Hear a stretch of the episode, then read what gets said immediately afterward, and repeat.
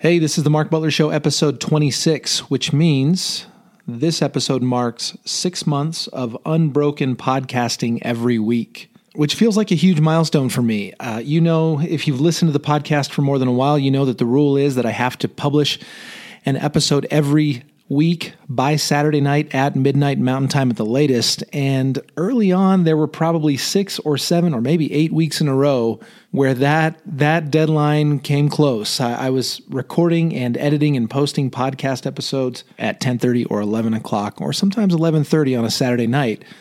I'll need to do another episode maybe in the near future to talk about this, but I want to say that this feels like a major accomplishment to me. And I share that because this type of work falls squarely in the quadrant of, of work that is important but not urgent. And I, I've been a person, I don't I don't think I'm the only one, that struggles to be consistent in work that is important and beneficial but not urgent. But there's no there's nobody emailing me every week to say I'm going to fire you if you don't post your podcast. Uh, and it's a great it's a great accomplishment for me to actually show up every week for 26 weeks in a row and and post a podcast episode. And now I feel like the habit is ingrained. That habit is building confidence that's spilling over into other habits of my life. And so if you have been a person who's struggled to do work that you know is beneficial to you but isn't necessarily urgent, nobody's screaming at you to get it done work on those habits because the mental emotional payoff, I will tell you, is big. But that may be a longer topic for another day. But this week, I want to share with you a really simple piece of advice that just needs to come up over and over again for all of us. And, and this is it you can choose to be profitable in your business. And in fact, I think you have to. It is too easy to let too much time pass by without being profitable in your business. And I've been starting to do more and more reading in my field, you know, in the world of business finance and revisiting some books that I read years ago in the, in the area of personal finance.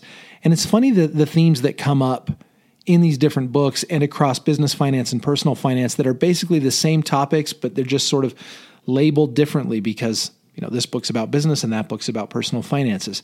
The decision to be profitable is really the most basic piece of financial advice that anyone has ever given because if you read personal finance books like, for example, The Richest Man in Babylon, one of my favorite books. It's a quick read, takes probably 45 minutes to an hour to read the whole thing.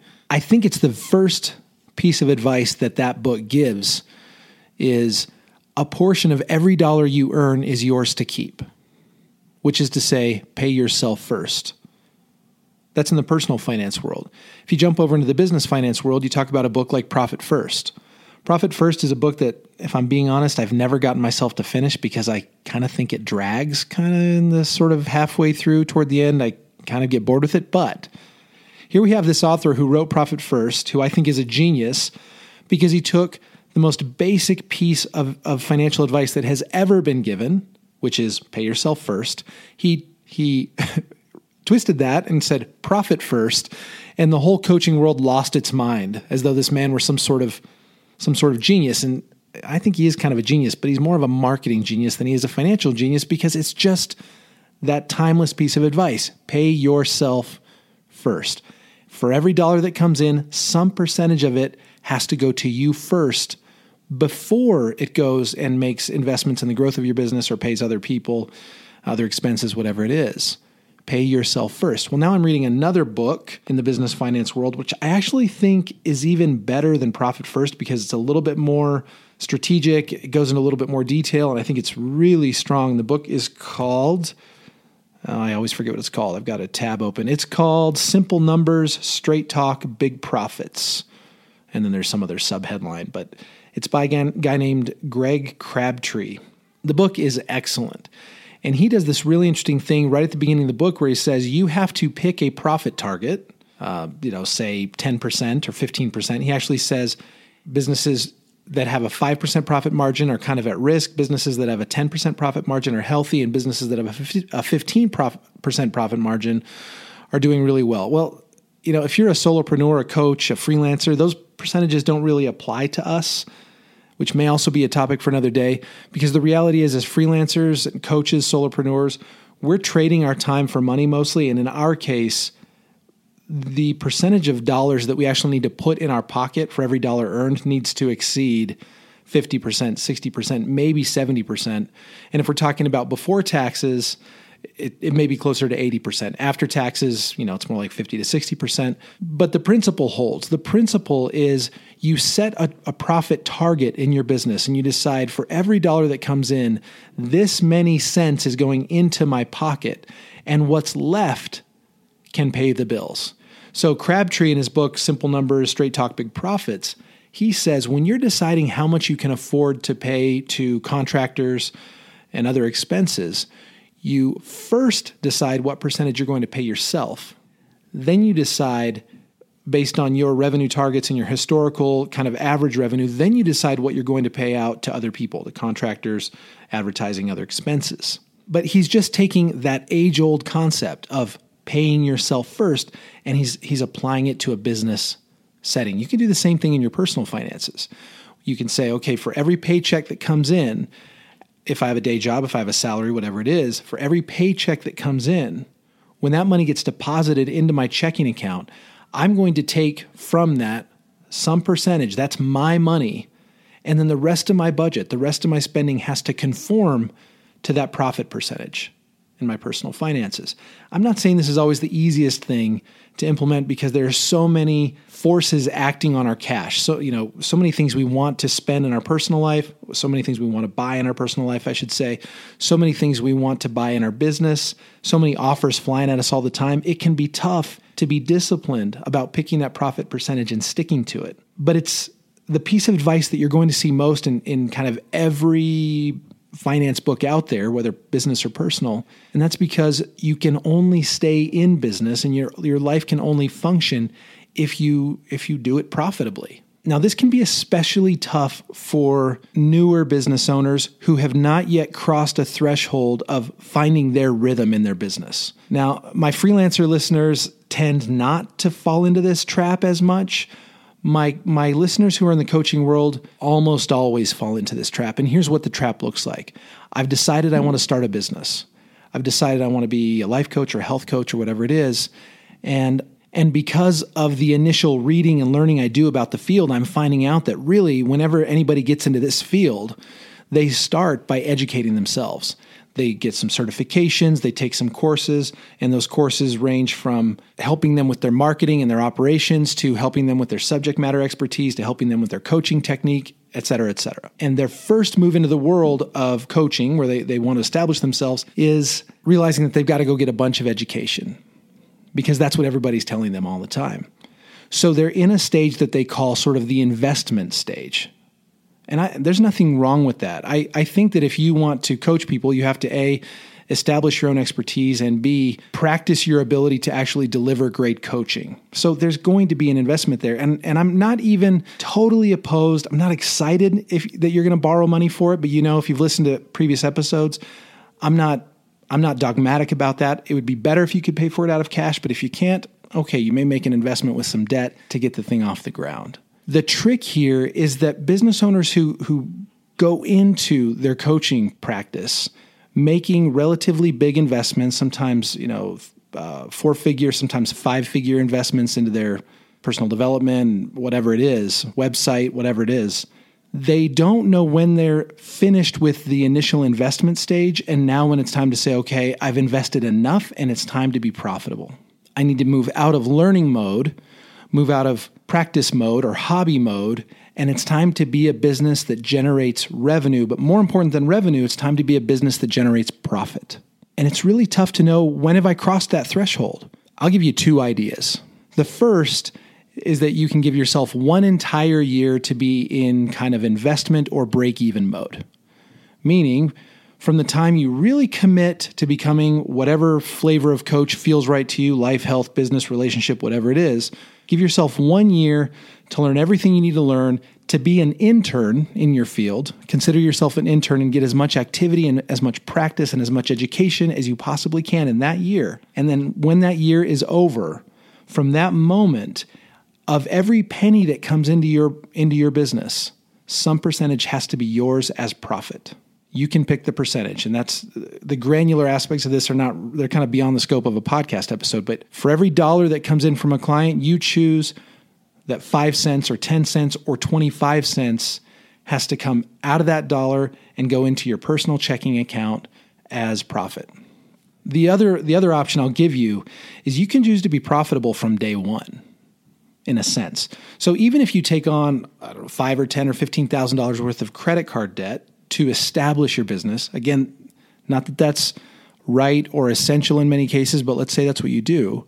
As you start to go out and generate revenue, you're taking some percentage of that revenue, and yes, you're using part of it to pay back the initial investment, but you're also taking part of it as profit. And a lot, I know a lot of people would say, well, no, all of the money needs to go back to paying off the debt or the initial investment first. It's just my opinion, and I'm open to discussion and debate on this, but here's my opinion.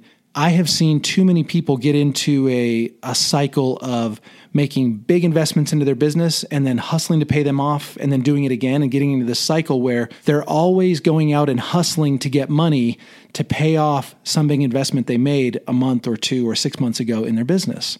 What I would rather see is if a person says, okay, my initial investment to become a business coach or a life coach or whatever it is, a sales coach, is $10,000 of every dollar that comes in, I'll take 10 cents of that dollar and allocate it to repaying that investment. And I'll take 10 cents of that dollar and that goes to me as profit so that you're establishing the profit habit. There's just something about starting some amount, whether it's five cents on the dollar or 10 cents on the dollar, and declaring that your profit. There's something about having that be more than zero that allows people to say, well, I'm at five cents on the dollar or 5% profitability on every dollar that I bring into my business there's something about growing from 5% to something more than 5% that seems to be easier for people than going from zero to more than zero. It's like being unprofitable or taking no money out of the business for yourself is a habit that people find really hard to break. And the longer they go with that habit, the harder it is for them to break. So, what I want to see them do is choose to be profitable as early as possible in their business and then grow the profit rather than having to, at some point in the future, finally decide, oh, okay, I guess it's probably time for me to take something out of this business. So choose to be profitable from day one. Now, hidden inside of this of this advice is the reality that at some point you have to stop seeing yourself as a person who is investing in a new business that should not yet be profitable sometimes I see clients who've been in business even multiple years, and when they get excited and enthusiastic about going to a new level in their business, they will slip back into unprofitability. And they'll say, Well, I'm I want to grow again, so I'm going to forego my profits for a while. And what I would say is that's fine if you want to grow again, but you don't get to forego all of your profit. You can reduce your profit percentage. Let's say you've been taking 25 cents of every dollar out as profit, but then you want to grow and you want to grow by advertising or maybe by hiring a new team member. I, I don't know what your business might require. You change your profit percentage from 25% down to 15%, and that 10% difference, that's what you're investing in your growth. Sometimes people will say, but that's not enough money for me to make the big investments and make the bold moves that I really have planned. Well, okay, that, I understand that that's probably true. My experience as, as a freelance CFO who's been in dozens and dozens of these businesses, when people are making these quote unquote bold moves, they're usually doing it from a place of either fear of missing out or panic. So they're hiring a really expensive coach to rescue them. Or they think that their ugly website is the reason that they're held back. And so they make a huge investment in new branding new website, whatever, new logo, new photography, whatever it is, because they think that will rescue them from a moment of fear, or maybe they just had a failed program launch, or they're, I don't know what their circumstance might be, but there's something that they feel like they need to be rescued from. And that's why they want to make quote, quote unquote bold moves. Or maybe they're just really hitting some momentum and they're finally gaining some speed in their business and they feel like this is my chance i've got to i've got to capture this moment i've got to go for it and they think that that's a reason to stop being profitable and to start spending ahead of their money. And what I mean by spending ahead of their money is they start to say things to me like, well, I've just hired A, B, and C person, and that's kind of added a lot to my expenses, but I know I'm going to make it up. I know that this sets me up to make huge money in the next month or in the next two months. And they'll very often tell me, and this has happened, by the way, many times. so if anybody's listening to this that happens to be a current or former client of mine and say, well, he's talking about me. No, I'm talking about dozens of people that I've talked to over the last four years because this is such a common occurrence in people's businesses where they say, I'm going to do X, Y, and Z. Therefore, I already spent this money. I added these new staff members or team members, whatever it is. And then they've got to catch up. And the first time they do that, they're so, so confident that they can catch up. Well, as long as I make X dollars next month, then it will all have worked out. As long as I make Y dollars the month after that, I'll, I'll just be caught back up to my budget and it won't be a big deal. But then that month passes and they miss the quota that their new level of spending required of them. And now there's this little seed of doubt. Oh, I didn't pull it off. Maybe there's something wrong with me. Then they double down. Well, I'm going to keep all these people on staff. This is the month. Now I know, because now it's been a couple of months since I, I hired all these people. Now I know that I'm ready to really go to the next level. So my old goal was X for the month, and now it's 2X. Well, they didn't get X, and they think they're going to get 2X revenue in the month, and then they missed 2X, which compared to where they've been historically was maybe kind of a ridiculous goal. Like maybe they're just not even ready in their own mind to go to that level. But now that they've made these big grand commitments to that new level and then missed a couple of times, now that seed of doubt is growing. What if I can't do this? What if I can't pull it off? Or or maybe that's confirming that doubting voice that was already in their head. See, I knew I couldn't do it. I knew I was to I knew this was to fall apart. I knew I couldn't grow a successful business when the reality is all they had to do was continue inside the momentum that they had and be patient and let that produce a lot of excess cash so that then they could make investments from a position of strength, from a position of big positive bank balances rather than okay, I'm going to run out of money. In th- Mark told me I'm going to run out of money in three weeks if I don't sell 12 new clients into my program. I think I could do that. Well, it's going to be a little stressful. I'll go for it. Let's see what happens.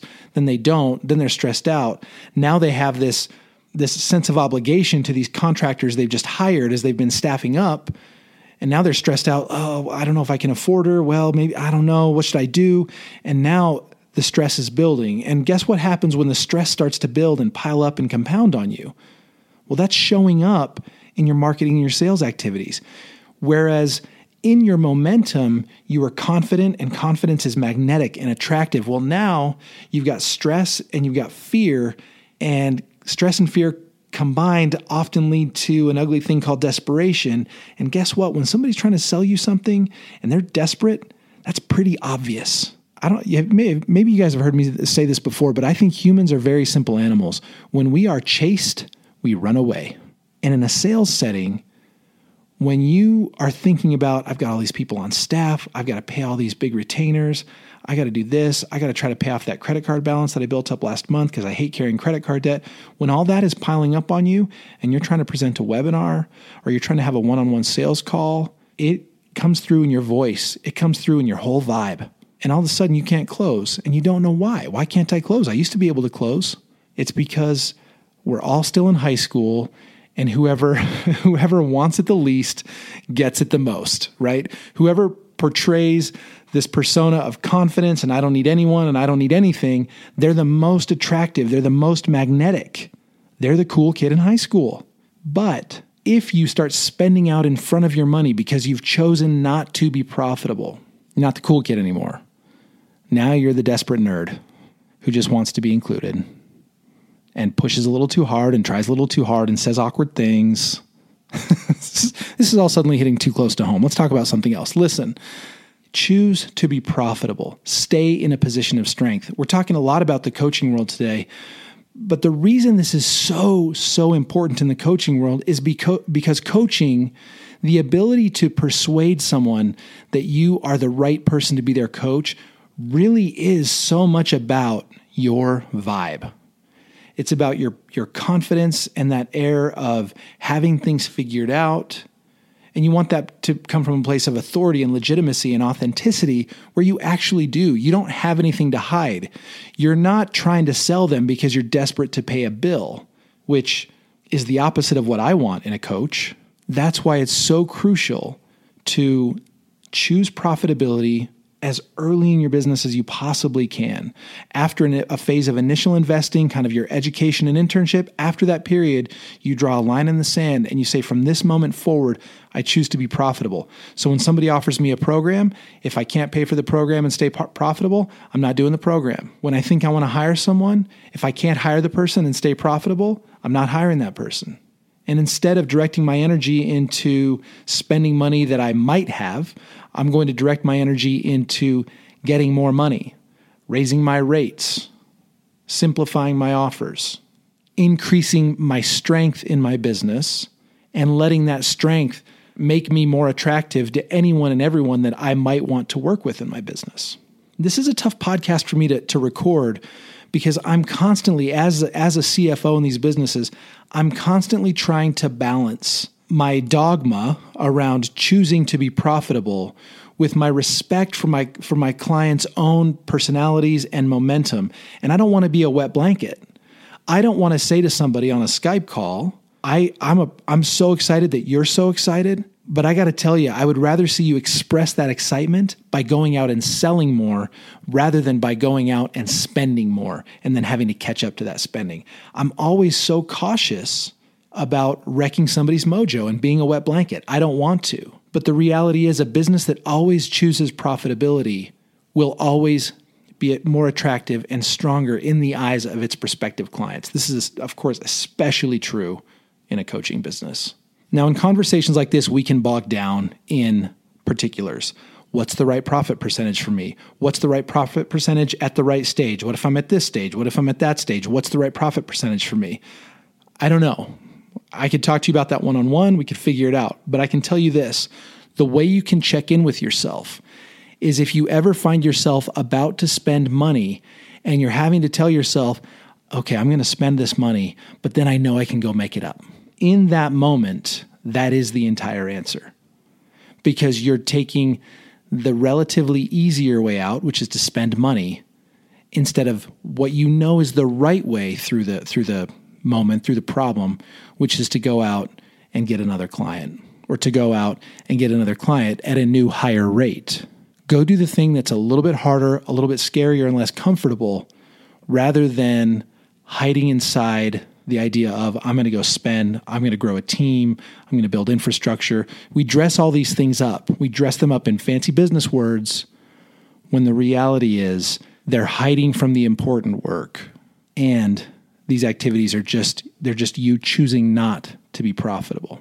I get on my soapbox about this because I believe in my clients' businesses and my and the people who aren't my my clients. I believe in your businesses too the the key to success in your business is to choose to be profitable, stay healthy financially so that you're attractive and magnetic magnetic to your ideal client. And then that brings you cash. That cash gives you more strength. And then you can make those same investments, but you can make them in a way that makes you stronger and not weaker. Happy Thanksgiving to all of you who are in the United States. Happy Thanksgiving to everyone else as well. Hope you have a great, thankful week. I hope you're enjoying the way you're spending your work days this week. You can always reach out to me at mark at markbutler.com to have a conversation about this. I'm also at Mark Butler Show on Twitter. And I hope you have a fantastic week. I will talk to you next Friday.